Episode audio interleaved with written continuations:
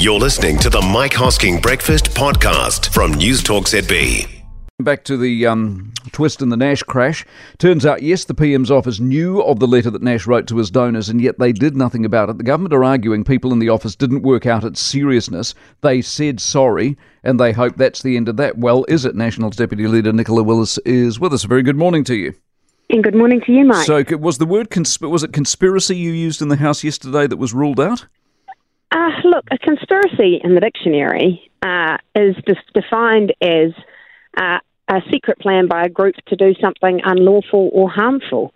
Uh, and what happened here is that there was a cover up that started in Minister Nash's office, and the Prime Minister's office had their hands all over it. You don't what accept that you, the tremendous amount of paperwork comes into the office, they have a look at it, they miss it, they don't understand the consequence, they move on. You don't accept that? Well, here are the facts of the matter, uh, according to the Prime Minister's timeline.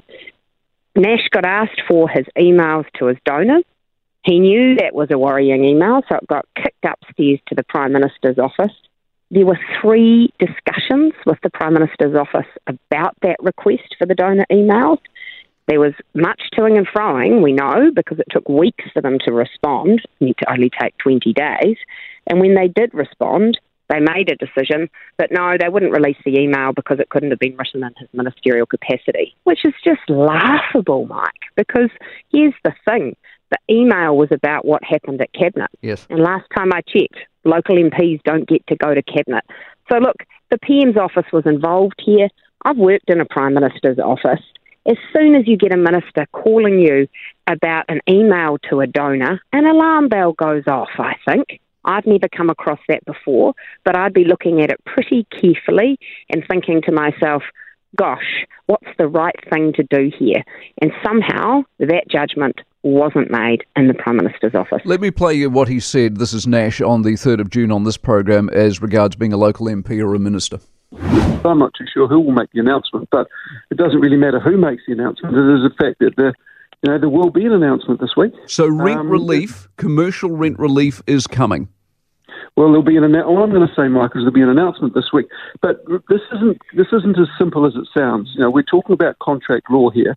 You know, I'm working hard on this as Minister of Small Business. Um, you know, we're, we're very keen to make an announcement this week. Right. So I'm working hard on this as Minister of Small Business. You can't then claim to be a local MP, can you? No, you can't. And the reason that he was aware of what had happened at Cabinet because, was because he was a minister at Cabinet. The reason he was able to communicate with his donors about it was because he was a minister with access to information about it. Clearly, this was an email he was writing uh, in relation to his ministerial responsibilities. I think it is such a significant break of the Official Information Act that clearly his office knew what they were doing. And this, so this is the next part where it becomes legal because it is illegal to do what they did with the Official Informa- uh, Information Act. Is that correct? Well, what you can't do uh, is mislead uh, people about why you've withheld information under the Official Information Act. And we understand that there was an ombudsman investigation begun into this. It wasn't completed. I think the ombudsman will have another look at it, and it will be ultimately for the ombudsman to judge what has gone on here. But look, here's the basic thing. In New Zealand, we have these rules that say, look, if you're in a really serious role, public information uh, needs to be made available. We had a journalist who said, I want the emails that this minister has been sending to donors. He asked for them, and, they, and he did not receive them, even though he should have. That's wrong, and let's be clear. This was a very incriminating email. It was such an incriminating email that it has led to Mr. Nash's sacking. Exactly. So everyone knew it was a dodgy email and they didn't want it to see the light of day. Short of anything new coming to light, them saying they didn't see it, it's a mistake, they apologise, that's the end of it. That is actually the end of it, isn't it? Well, either it's such a significant error that it raises serious questions about the culture and standards in the Prime Minister's office, or together they decided they'd find a convenient reason not to release what was clearly a very dodgy email, which raises a bigger question about how many other things they are hiding. So either this is a major error and actually action needs to be taken to fix up the standards in the Prime Minister's office, mm.